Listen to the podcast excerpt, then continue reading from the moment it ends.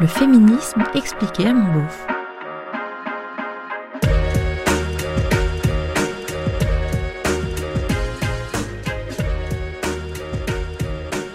Depuis Balance ton porc, n'importe quel ex-aigri peut m'accuser à tort. C'est devenu une vraie chasse aux sorcières.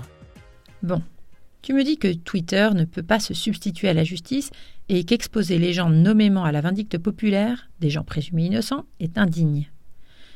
Tu me dis qu'à ce rythme-là, n'importe quel ex jalouse, n'importe quel collègue frustré peut détruire ta famille en balançant ton nom à tort sur les réseaux sociaux. C'est vrai.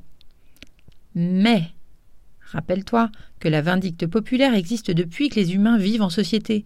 D'ailleurs, le terme de chasse aux sorcières arrive tout droit du Moyen Âge, où, quelle amusante facétie de l'histoire, les sorcières n'étaient autres que des femmes seules et autonomes, des anarchas-féministes en quelque sorte. Avec Internet, le jugement s'est généralisé, l'anonymat permettant les pires commentaires. Personne n'a attendu Balance ton porc pour ça. Par ailleurs, rassure-toi, le nombre de noms balancés est resté infiniment petit par rapport à celui des témoignages anonymes. Et le nombre de témoignages est encore bien inférieur aux agressions réelles. Beaucoup plus de femmes agressées que d'hommes dénoncés. Tu peux dormir tranquille, elles ont toujours peur.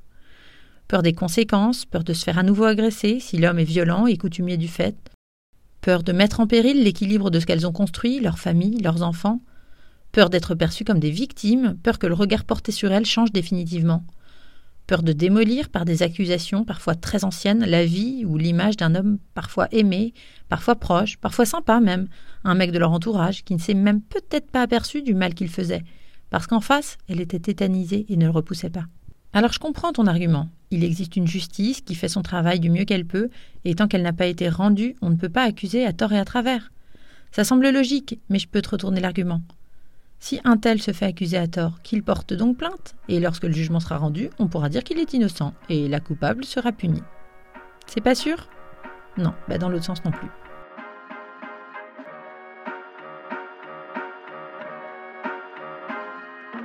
C'était le féminisme expliqué à mon beauf. Un podcast d'Aline Baudré-Scherer.